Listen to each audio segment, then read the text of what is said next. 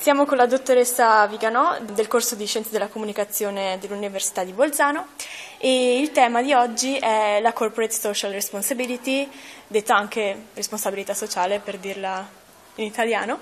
Lei ha detto che appunto non c'è una definizione così precisa, ma se lei dovesse tentare in poche parole di dare un quadro generale su che cos'è, allora, ma forse è molto utile in questo senso usare anche la definizione che, che non è l'unica che è stata data dalla Commissione europea per questo concetto di responsabilità sociale che è prendersi la responsabilità della società. Eh, nella definizione dell'Unione europea del 2011 compaiono proprio anche degli aspetti molto specifici, cioè essere responsabili significa integrare nell'operazione della, delle, imprese gli aspetti eh, ambientali, gli, gli, aspetti sociali, gli aspetti economici e quelli legati anche al rispetto dei diritti umani. E l'altra cosa rilevante è l'essere consapevoli dell'impatto che si genera su società e ambiente, che deve essere misurato come nel caso ad esempio delle imprese più grandi, le grandi multinazionali che possono formalizzare maggiormente questo processo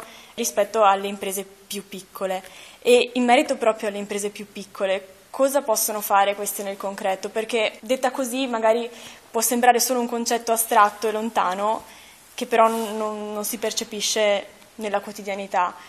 Ma eh, faccio due esempi, diciamo, riferendosi proprio anche a eventuali stakeholder della piccola impresa. Per esempio, nei confronti dei lavoratori, avere tutta una serie di politiche attive per il rispetto può andare dalle pari opportunità, dalla non discriminazione, alla, alla, per esempio a non avere differenze salariali legate al genere, avere una serie di accorgimenti di eh, conciliazione vita-lavoro.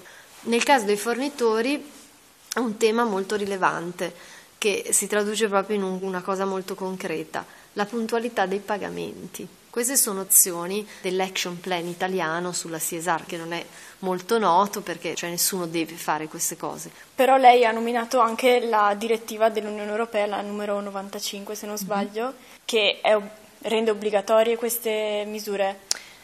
Sì, questa direttiva che è stata appunto adottata lo scorso anno in Italia, le eh, grandi aziende, le quotate in borsa, hanno oggi l'obbligo di rendicontare anche gli aspetti cosiddetti non finanziari.